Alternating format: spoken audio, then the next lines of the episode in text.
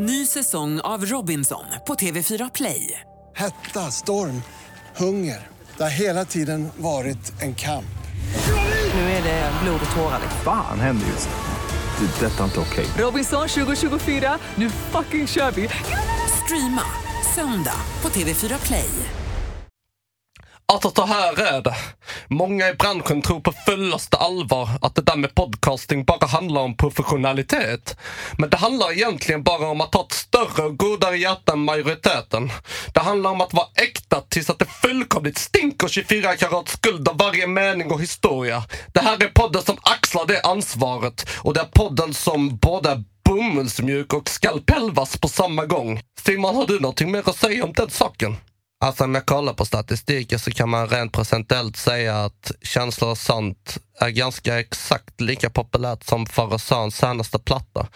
Välkommen alla lyssnare till avsnitt nummer 13 av Känslor och sant.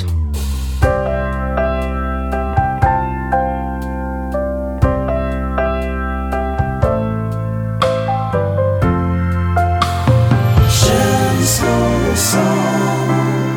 Alltså jag tycker att det är väldigt roligt att far och son diggar Känslor och sånt så mycket att de vill göra en podd. Det är fruktansvärt roligt.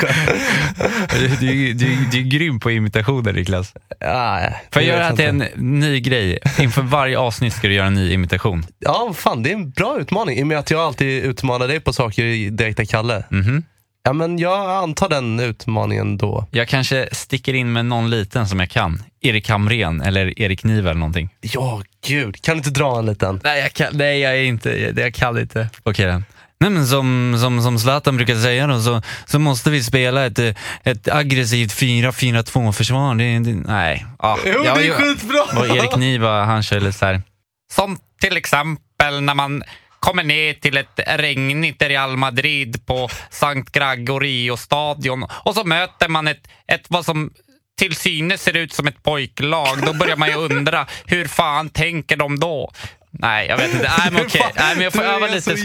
Nej, sluta. Jag får öva lite så jag kommer tillbaka. Och tillbaka, på tal om tillbaka.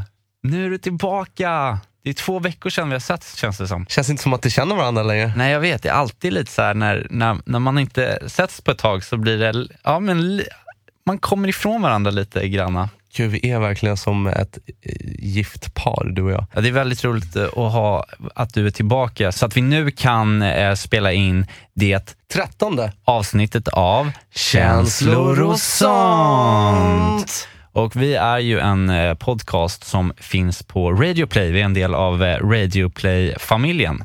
Det är vi. Och där finns det massor av härliga, fantastiska podcasts som man kan lyssna in på. Till exempel, Kalle, ska du dra? Då vill jag väl slå ett slag för mina morgonkompisar Gry och Anders med vänner och deras podd.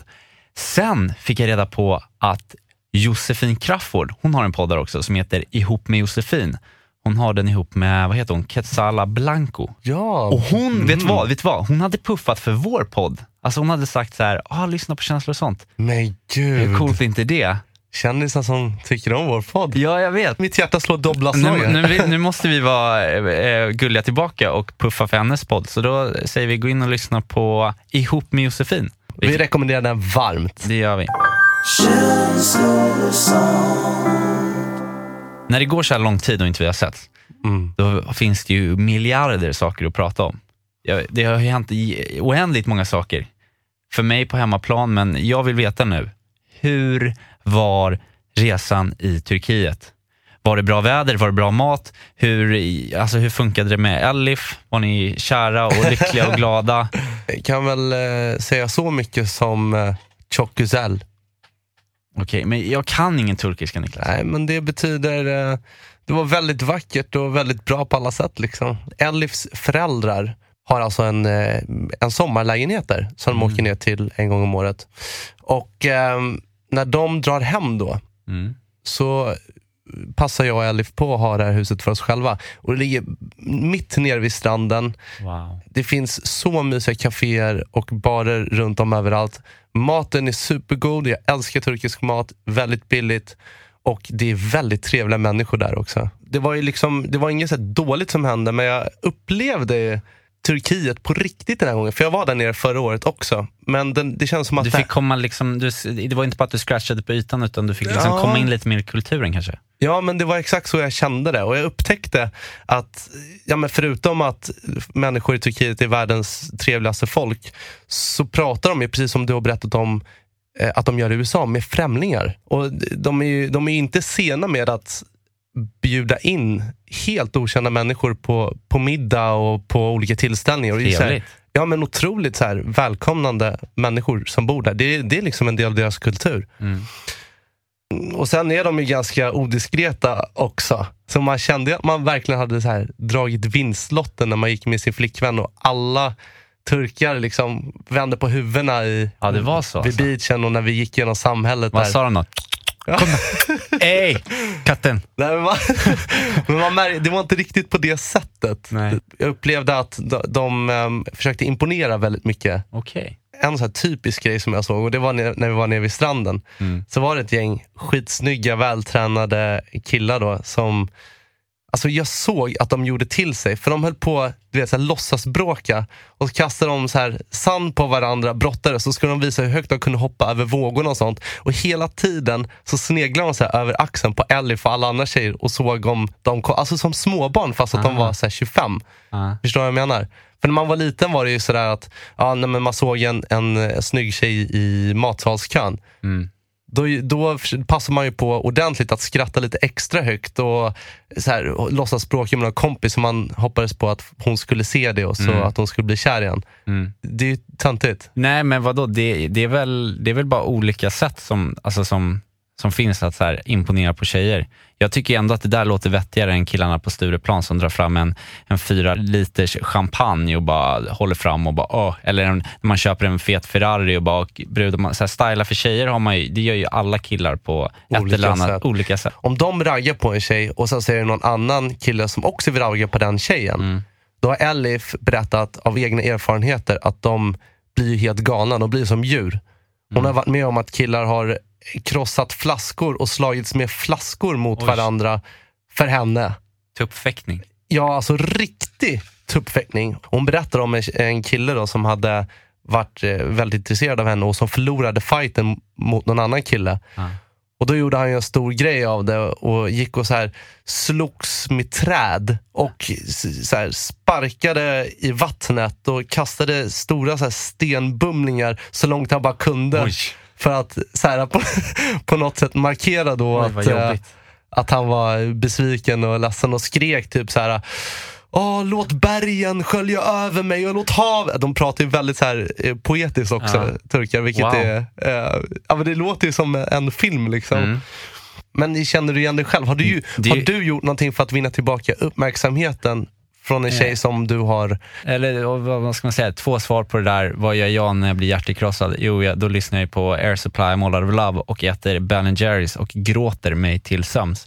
Men där så du fightas inte mot träd direkt? Nej, jag fightas inte mot träd.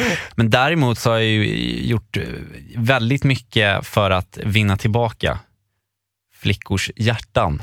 När jag har blivit lämnad. Det har jag varit, jag vet inte om jag har varit en mästare på det eller men det har ju att göra med det här att jag lever mig in i någon slags romantisk film, för där gör ju alltid killarna det. Då gör de något storslaget och så blir det filmmusik när de springer till flygplatsen. Jag tycker att det är fint. Alltså har du försökt applicera de här filmscenerna på ditt liv och dina så här? Ja. Att jag ska vara Hugh Grant eller Leonardo DiCaprio, eller varför inte Ryan Gosling i The Notebook. Men det är dubbelgångare. Men ge ett exempel. Okay, hur har det gått till? Jag hade dejtat en tjej och vi hade träffats på ett seglarläger som vi båda jobbade på, och där hade vi en sommar då liksom blivit ihop. Och sen under hösten sen så tog det slut. För att ni inte var på lägret då, eller? Typ lite av den. För det brukar ju vara lite magisk stämning på läger som magin försvinner lite när man drar därifrån. Så jag kom tillbaka nästa sommar och vi skulle jobba då igen, vilket var jättejobbigt. Och då hade hon ju en ny kille. Men då så gjorde jag ju då en sån här, jag slogs inte på stockar och stenar, men jag slog på den stora romantiktrumman så att säga. Så jag skrev en liten lapp under middagen då på den här kräftskivan. Det så här, möt mig på Badberget klockan 10. Det fanns nämligen en insjö och ett badberg vid det här seglarlägret. Och sen hade jag då köpt ungefär 480 såna här små värmeljus som jag fint tände upp. Och det var en helt klar och stilla kväll i slutet på augusti. Så det hade börjat skymma lite. Och så la jag ut de här i sjön. så att de, alltså jag hade så ont i mina händer för att varje gång jag skulle tända de här med tändarna så brände jag mig lite. Så jag brände ju totalt sönder mina händer. Vilken man. Ja, och så sköt jag ut de här på det spegelblanka sjövattnet. Sen la jag ut en filt. Jag hade skumpa. Jag hade ett smycke, ett halsband från Hallbergs guld. Och sen så hade jag även då gjort en låt, en raplåt. Skämtar du? Nej, jag hade gjort en raplåt på mitt klassiska beat som jag har gjort väldigt många raplåtar på sedan dess. Puff Daddy, I'll Be Missing You. Men gud! Och så jag hade då instrumentalen på den på en liten sån här CD-spelare.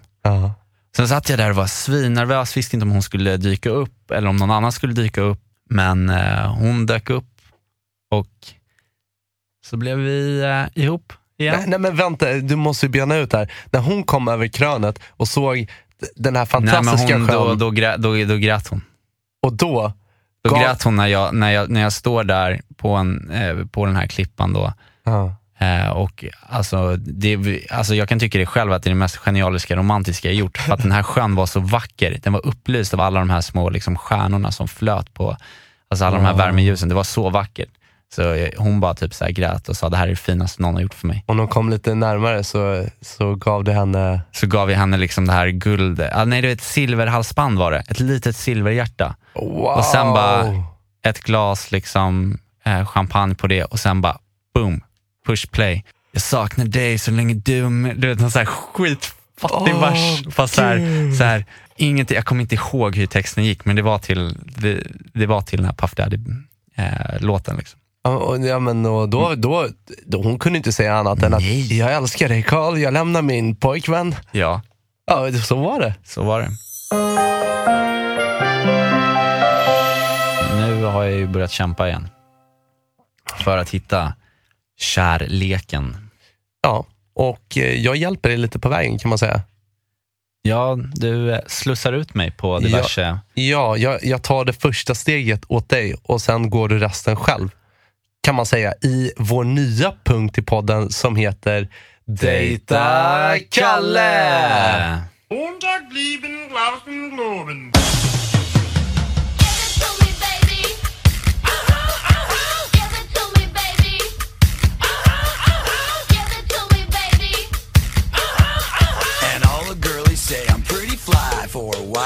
Så hur har det gått då? Du får berätta, för nu när jag har varit bort i Turkiet. Ja, exakt Niklas, nu när du har varit bort i Turkiet. Du sätter upp mig på en blind date och sen så drar du med ett flyg ett par 100 mil härifrån. Så man inte kan liksom prata eller använda dig som coach. Bara lämna mig helt ensam i det här. Schysst polare. Jag säger nyttigt för dig. Ja, jo, men det var det. Jag skulle gå på date här som du hade styrt upp genom en, vad ska man säga, en tjej som har lyssnat på podden. Du får ju berätta bakgrunden här nu, hur det kom att jag skulle säga att jag skulle på dejt. Ja, men så här, jag satte upp ett Gmail-konto som heter datakalle@gmail.com och sa då i podden för några avsnitt sen då att om ni är intresserade av att dejta min bästa kompis Kalle så är det bara att skicka in en beskrivning, en bild. Men skriv lite om dig själv och varför just du ska dejta Kalle. Och det är väldigt många som har gjort det här. Skickat in massa mejl. Så då har jag sållat igenom de här mejlen och jag måste ju säga att det är väldigt fina mejl, Kalle. Det är oförklarligt, men det är... Nej, det är inte det. Nej, okay, men folk lär känna det här och det är jättefint. Men då var det en tjej som jag verkligen kände att shit, den här tjejen tror jag att Kalle skulle tycka om. Så vi ringde upp henne i, vad var det? Det var förra avsnittet. Precis. Och bestämde ett datum och tid. Och sen nu när jag har varit i Turkiet så har du gått på din första blind date. Precis, och jag visste ju inte hur hon såg ut. Och vi bestämde då att vi skulle gå på dejt i tisdags. Hur var det då? jag var aldrig på någon dejt i tisdags. Nej. Nej, jag var tvungen att ställa in. Nej, du skämtar. Jag var tvungen att flytta dejten. Nej, men vad fan. Det var ju väldigt dåligt, alltså dåligt mode från mig, för att jag hörde av mig samma dag på tisdag morgonen. Dels för att jag hade fått massa jobb, så jag var jättestressad. Jag hade inga rena kläder. Och för det tredje så hade jag fått en finne större än Eiffeltornet på näsan. Alltså, jag såg ut som Rudolf med röda mulen. Och så tänkte jag liksom så här: nu ska jag på den här första dejten med vad som potentiellt sett skulle kunna vara min framtida tjej. Och hon har ju ändå, trots allt tänkte jag, skrivit in för att hon vill dejta Kalle, inte en självlysande lanterna. Jag hade fruktansvärt dåligt mode, alltså. Jag fattar inte ens var den kom ifrån, den här. Du blev nervös. Jag har inte haft finnar i ansiktet sedan jag var 16 år och käkade någonting som heter Roaccutan, som tog bort så att jag skulle vara vaccinerad mot att få finnar. Och så just den dagen jag ska på dejt så får jag liksom den här stora blaffan rakt i nyllet. Så att jag mässade faktiskt och frågade om vi kunde skjuta upp dejten till på söndagen. Okej. Det kändes lite bättre också. Så du gick alltså på dejten? Ja, det är klart. Gud. Ja, men nu, jag blev lite rädd här nu. Nej, men det är klart att får jag en utmaning så tar jag den. Men jag vill bara vara helt ärlig här. Ja, men det är bra, fortsätt med det, nu vill jag höra. Hur var det, vad träffades ni? Och vad var din känsla liksom? Vi bestämde träff på ett café här i Stockholm. Jag traskar dit. Har lite, jag är så här lite skönt casual klädd liksom. Mulan var borta. Den hade lagt sig. Jag hade sprängt den. Och sen hade den lagt sig. Så att men jag såg helt ok ut liksom. Så jag kommer dit och möts av en tjej med liksom ett fantastiskt öppet ansikte och jätteglad. Var du nervös då eller? Ja, men jag var både ja och nej, för att jag kände mig ganska lugn i det hela. Och hon var supertrevlig, verkligen. Hon var smart, alltså jag säger bara så här: fantastisk scouting av dig, Niklas. Äsch. Nej, men jag menar alla de här liksom, vad ska man säga, min kravlista eller min sån här, det som jag snackade att jag söker hos en tjej, hade ju verkligen hon. Hon lyssnade, hon var närvarande, satt inte och fipplade med någon mobil. Frågade hon någonting? Hon var intresserad. Ja, hon var intresserad, hon frågade om podden. Wow. Och det som var lite roligt var att det kändes som hon kände mig lite grann, eftersom hon hade lyssnat på podden och på oss. Ja, vad fint. Och det var väldigt fint att hon tyckte om den också. Då blev jag jätteglad. Och sen så pratade vi om vad hon jobbar med och bara allt från högt till lågt. Och så det flowade helt enkelt? Ja, det var väldigt, väldigt flow. Vi satt säkert i över 2 timmar. Aha. Och dessutom så bjöd hon mig på kaffe. Nej. Det är första gången i världshistorien jag varit på en dejt och en tjej har bjudit. Men grymt. Men vad var slutsatsen då som du drog efter den här dejten? Hur kändes det i hjärtat? För hon verkar ju verkligen vara en toppen tjej då. Ja, alltså verkligen toppen tjej. Jättemysig, jättehärlig. Jag har bara superlativ. Men trots att hon var så här fantastisk liksom, så var det inte att jag liksom kände något speciellt, förstår du vad jag menar? Jag fattar precis vad du menar. Och det var nästan lite provocerande, för jag bara, wow, vilken härlig tjej. Samtidigt som det bara mer kändes som liksom, men man träffade en härlig ny kompis liksom. Det klickade inte helt enkelt, riktigt. Nej, men inte på det sättet, men på typ 100 andra sätt. Alltså var hon ju grym, det var inte det, det var ju bara det här klicket. Och men det är ju svårt det där, för man vet ju aldrig. För det är så olika för människor. För vissa människor så säger det bara klick direkt. Och för andra människor gör inte det på samma sätt, utan det kan dröja, och vissa säger att man jobbar sig in på det. Vissa är ju kompisar under hela högskoletiden och sen efter högskolans marsmark.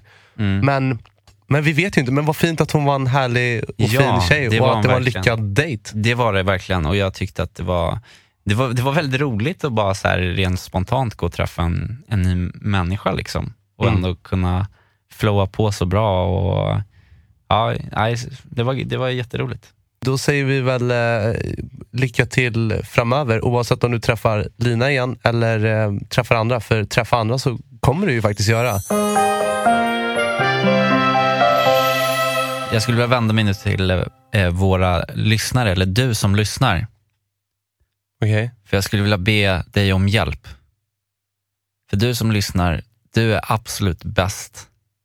Det blir man på automatik när man lyssnar på känslor och sånt. Och grejen är så här att ja, jag och Niklas skulle behöva lite hjälp så att den här podden kan växa lite. Så att om du tycker att den här podden är bra, så kan väl du dela den till dina vänner på Facebook eller på Instagram. För vi ligger ju på Radioplay och de har så här bossar och chefer som kommer kolla nu på hur många lyssningar vi har. Men Kalle, ja.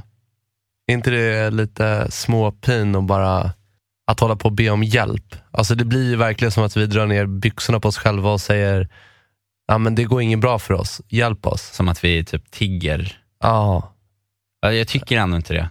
Vi kan väl vara helt ärliga och säga att vi behöver hjälp att sprida den här podden så att vi kan bli större, så att vi faktiskt kan få fortsätta att göra det här. Så vi ska alltså riva vår fasad av att vi har miljarder lyssnare fast att vi kanske egentligen inte har. Okej, absolut. Nej, men så här, alltså grejen att för att om man inte tycker att vi är bra, då behöver man inte hjälpa oss att sprida oss och vår podd. Men om man tycker att vi är bra, då skulle vi bli jätteglada om vi fick hjälp. Ja, och jag tycker inte att det är någonting fel att be våra lyssnare eller våra kompisar som faktiskt lyssnar på oss och kanske tycker att vi är bra om hjälp. Och jag har totalt ändrat inställning genom livet med det här att be om hjälp. Vet du, när jag gick i mellanstadiet så slutade jag att be om hjälp när jag hade problem med matten. Varför då? Av stolthetsskäl? Ja, alltså jag hade varit jätteduktig på matematik upp till 3:an ungefär, lågstadiet. Sen när jag började mellanstadiet så fattade jag plötsligt ingenting. Och jag tyckte att det var så pinsamt att inte förstå. Så att jag vågade liksom inte, fråga min lärare om hjälp. Så i princip mellanstadiet och hela högstadiet så pluggade jag ingen matte, jag fattade ingenting. Och jag vet inte hur jag klarade mig igenom det, men jag tror det var ganska så här stökig skola och lärarna brydde sig inte så mycket och många tyckte väl att jag var en charmig, snäll kille. Så jag fick typ, det kan jag tänka mig. Så jag fick ju typ fortfarande ett helt okej betyg utan att egentligen bevisat någonting. Men sen efter högstadiet och innan jag började gymnasiet så flyttade jag med min pappa till Etiopien ett år. Och där började jag också på en amerikansk internationell skola. Och första dagen jag kom dit så fick jag göra ett test eller flera tester för att kolla lite hur jag låg till. Alltså lite som ett nationellt prov då, men som en sån här nationella prov att man skulle liksom, se hur jag låg till och sen utöver det sätta lite vilken klass man skulle börja i. Så de hade inte så här helt strikta åldersklasser, men det kanske var så att det diffade på ett år att man fick gå med de som var ett år yngre i något ämne. Ja, jag förstår. I matematik, gissa vilken klass jag fick börja i då. All right, men då tänker jag mig att du kanske gick med i niorna? Nej, alltså jag fick börja med kidsen som var 12 och 13 år gammal och jag var 17 år. 12 och 13 år gamla, så dålig var jag på matte. Fattar du hur förnedrande det var? För att jag inte hade vågat be om hjälp att räkna med bråk och sånt. Så jag var 17 år och fick sitta liksom i ett så här barnklassrum med 12-13-åringar som då gick i typ 5:an, 6:an. Ja, där jag fick lära mig i livets hårda skola att där jag hade slutat att be om hjälp för att jag inte kunde i mellanstadiet fick jag komma tillbaka. Och så fick jag lära mig om allting från början. Så det var lite så här 17-årig Kalle som är 3 huvuden längre än alla och så kommer läraren fram.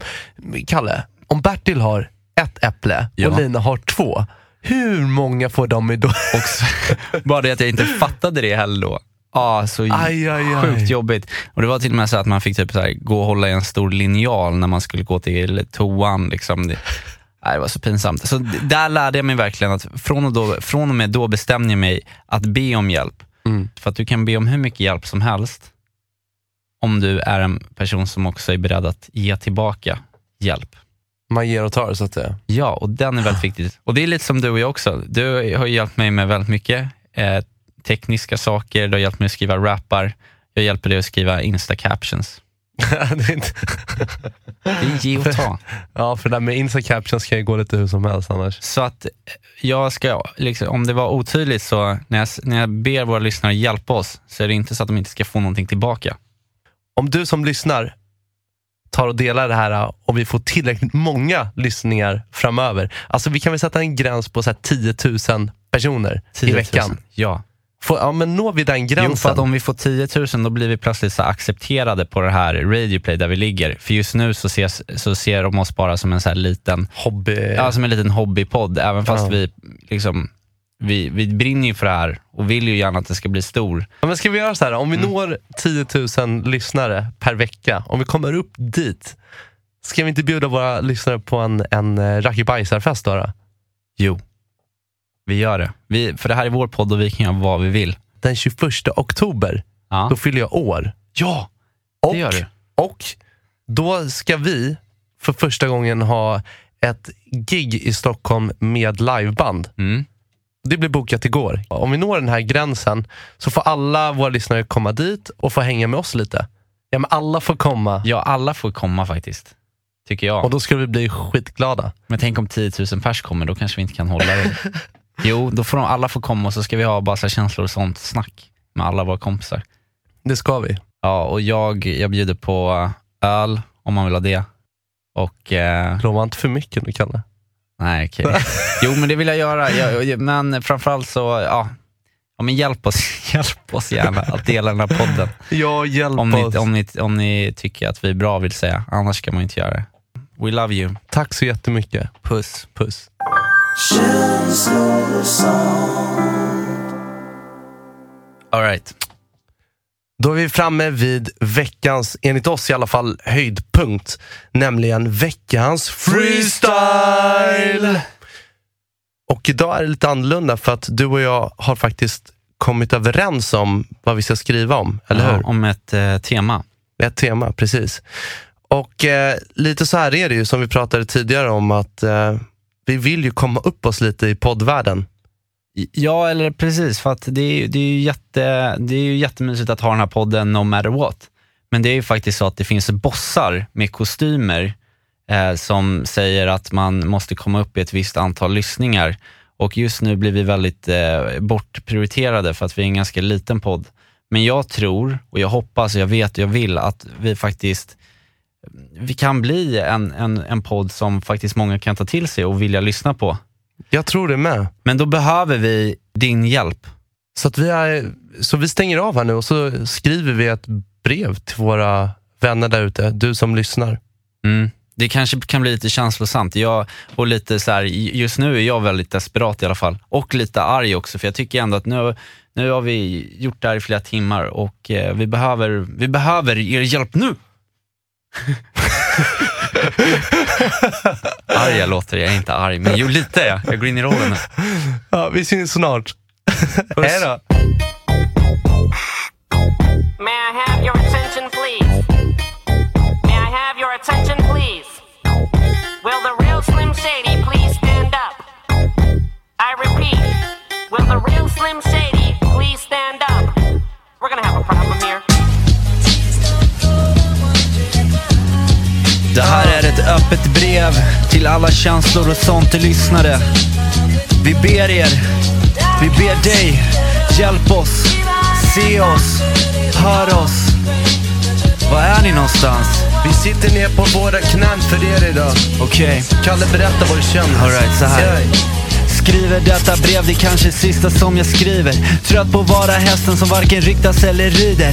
Trött på att vi ständigt blir bortprioriterade. För att vi är botten på podcasters poddpelare. Kämpa varje vecka, vi ger timmar av vårt liv. Niklas grinar illa, säger saker som är pyn.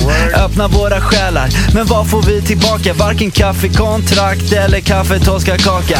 Ska vi nå vårt mål, 10 000 streams om dagen. Länka oss i bion, recensera oss som bra.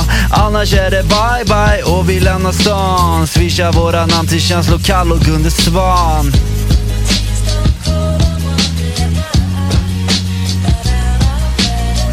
Okej. Jag kan bara instämma med Kalle. Det finns så mycket som ni kan göra för oss. Ett litet rop på hjälp, och jag hoppas verkligen att ni hjälper oss så vi kommer upp oss, så att vi blir rätt med topp. Okej, lyssna. Kära fan, jag hoppas allt är bra. Lyssnade du på förra avsnittet av podden, eller vad? Vill inte vara sån, men jag kräver bara ett svar. Har du delat oss någonting? För jag börjar bli desperat. Innan fick vi likes, reklam och radiospace. Topplacerade ett tag, men sen föll placeringen igen. Förut var jag glad, men nu är jag knappt okej. Du skriver bara mail till Kalle, aldrig någon mail till mig. Det här är kanske det sista som jag skriver, min vän. Sitter i bilen, tar mitt lite tid för att skrika till dig. Jag är någonstans vid Ludvika, körde precis förbi en älg. Hade lust att inte vika av och körde in i den. Jag är ensam i bilen och jag har halsat en flaska vodka. Kommer du ens ihåg tiden när vi poddade med Tonka? Tonka bläsa toppavsnitt som nummer 1 och 8. När vi snackade med Sebbe eller skojade med Mollan. Jag trodde vi var allt, men jag tror jag har fått nog. Det är kallt där ute och jag närmar mig en bro. Tack för nada din jävel, du är inte längre min bror. Men vad fan är det där på vägen? Kan det vara en ko? No. Njälv, dö inte! Drick med din hand! Är det det här ni vill ska hända? Ska det aldrig bli fina som känslor och sång? Nu måste vi klättra! Hjälp oss! Oh my god! Snälla hjälp oss! Snälla, sträck ut en hand, ber er. Vi måste bli kända, dela oss. Annars kommer ingen någonsin bry oss. Dela oss som Tonka skulle dela bröd. Som brödet och vinet och fiskarna.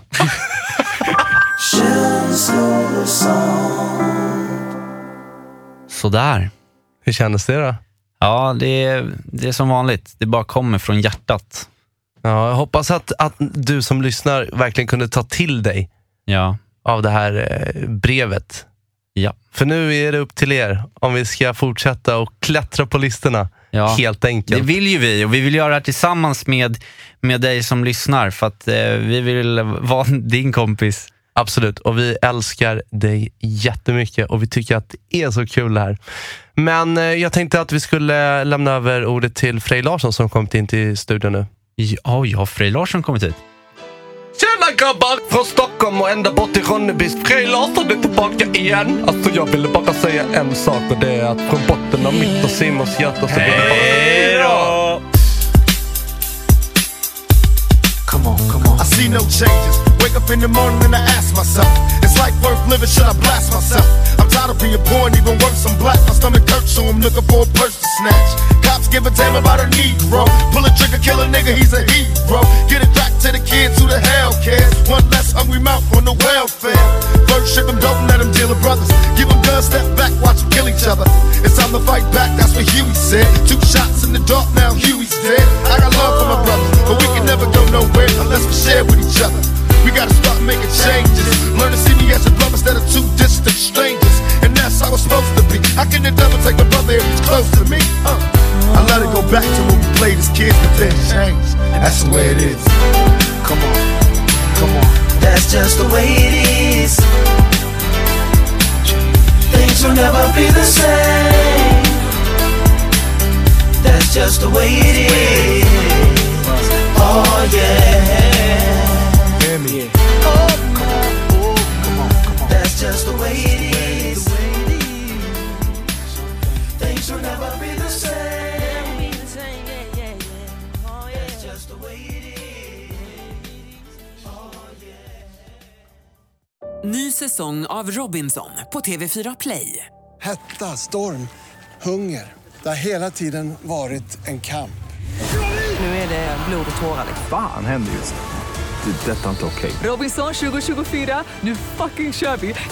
Streama söndag på TV4 Play.